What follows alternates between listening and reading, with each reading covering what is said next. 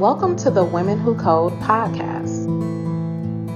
I try every day to lead with openness and creativity and flexibility.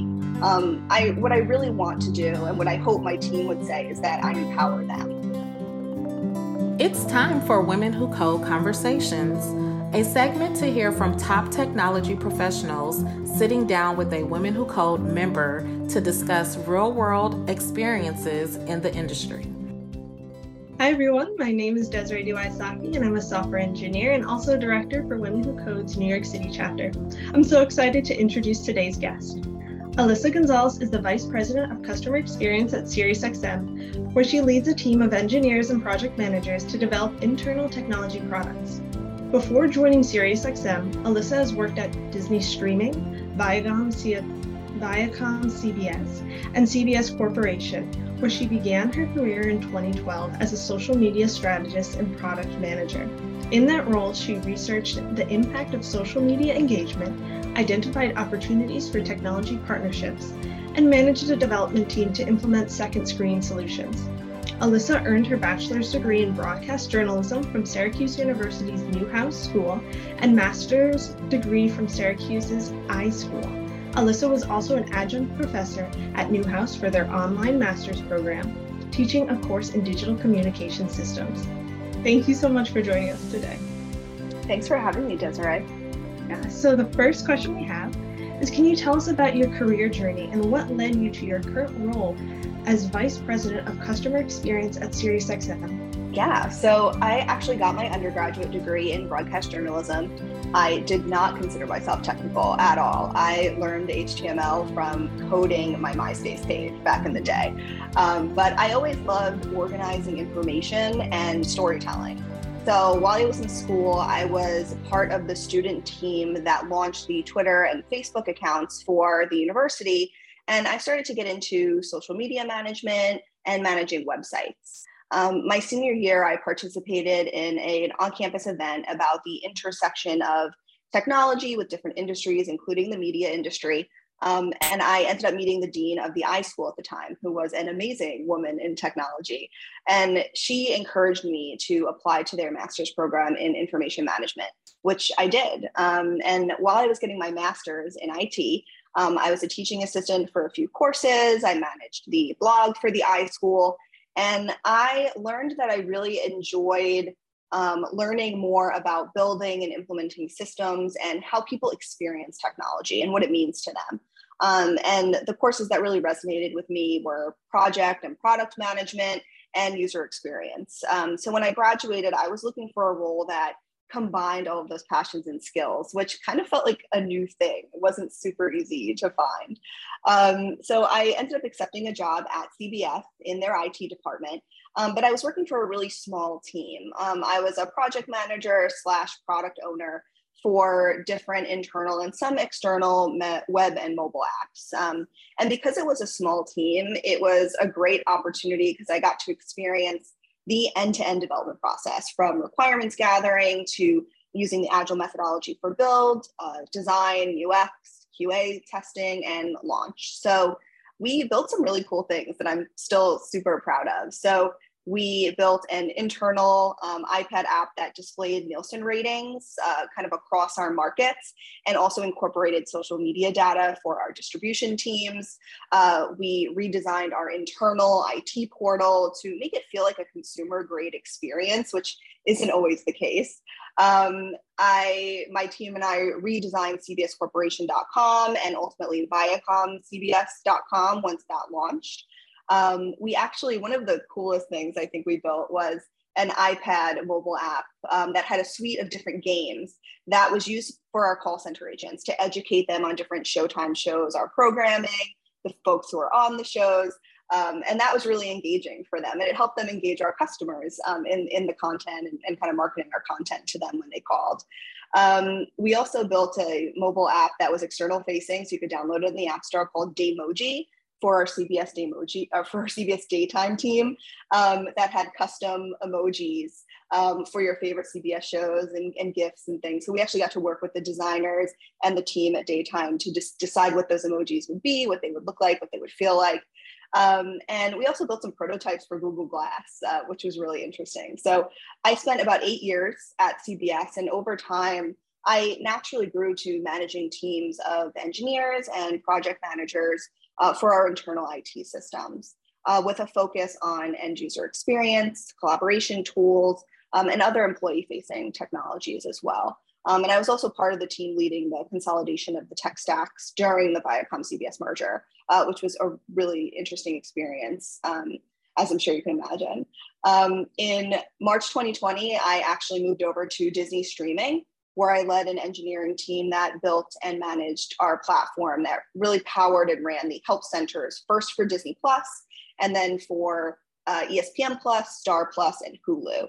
Um, so that really, that platform powered all of our customer cases and our interactions when people would reach out about our, prod, our products, um, live chat, chatbots, and also integrated with a number of other really complex systems like analytics and telephony um, and workforce optimization. So at the time, it was the you know the pandemic was was just kind of starting and streaming was growing at an incredible rate.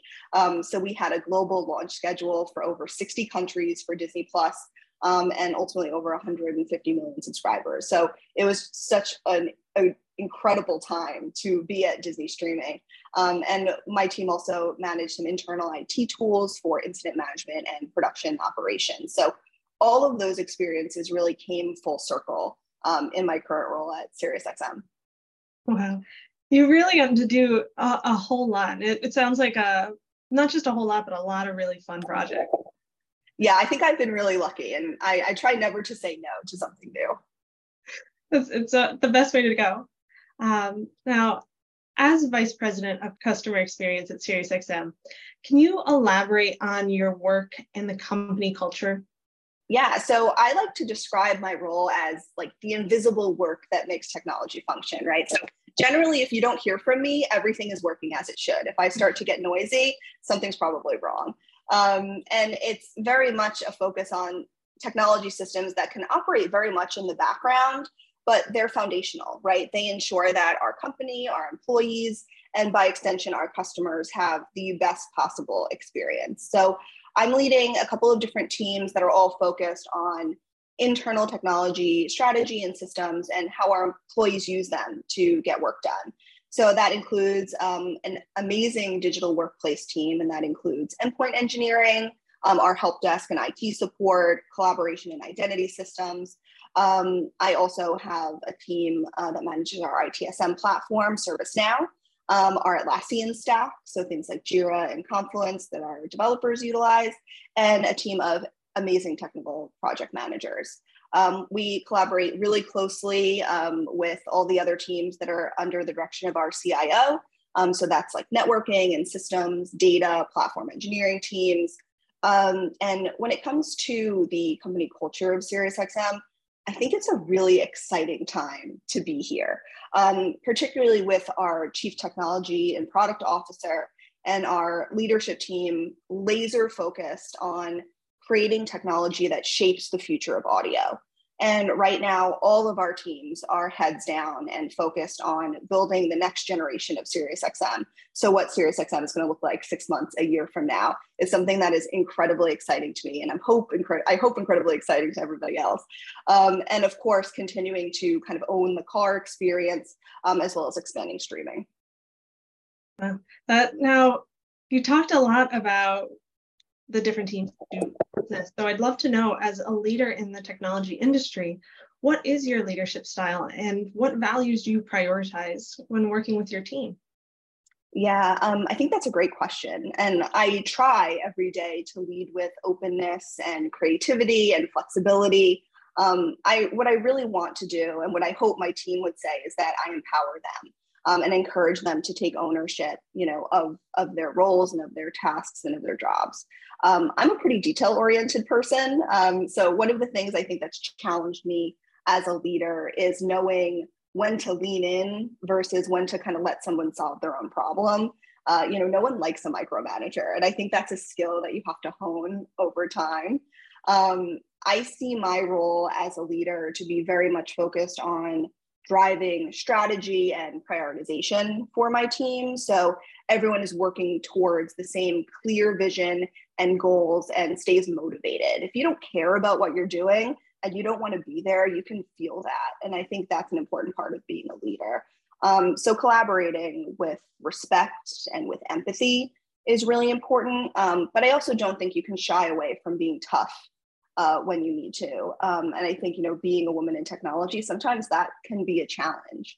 Um, something that my boss did at CBS when I would present him with a new idea, this always stuck with me. He would always ask, So what?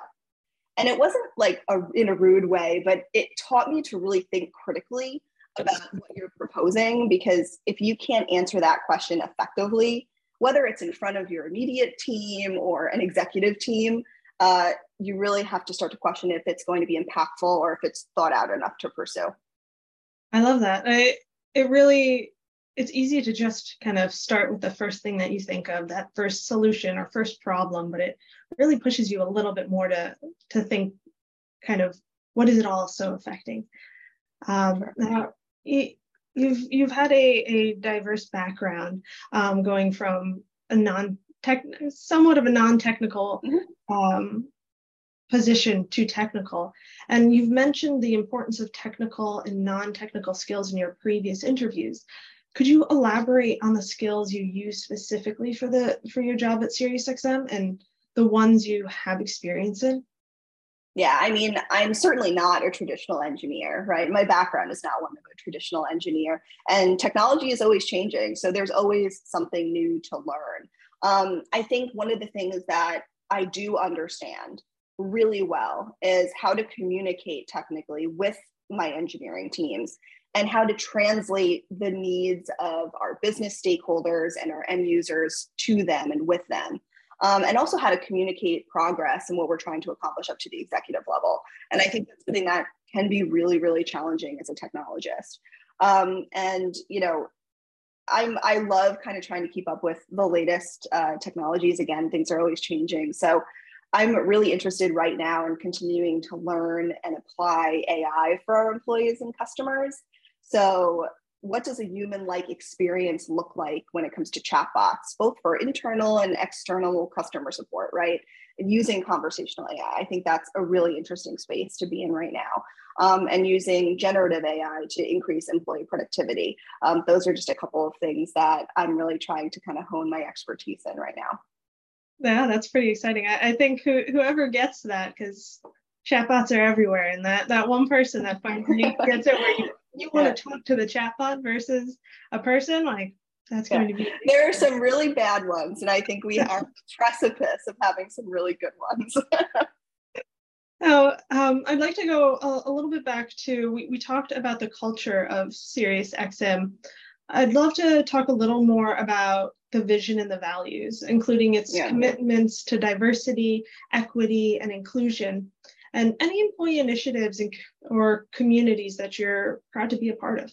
Yeah, I think the culture at SiriusXM that I've experienced in uh, the year or so that, that I've been here is really shaped by the values that are communicated and supported from the top down. Um, and I don't think you can really have that unless you have that kind of support. Um, and those are being authentic, being inclusive, being curious, and being driven. Um, our CEO, Jennifer Witz, has regular all hands meetings, um, and that really helps to provide transparency into areas of focus across the company. It's so easy to get kind of a narrow vision on only what you're working on and not understanding how it impacts the broader company or our user base. Um, so I think having that regular conversation about how we're going to achieve our goals is something that's pretty unique and really important.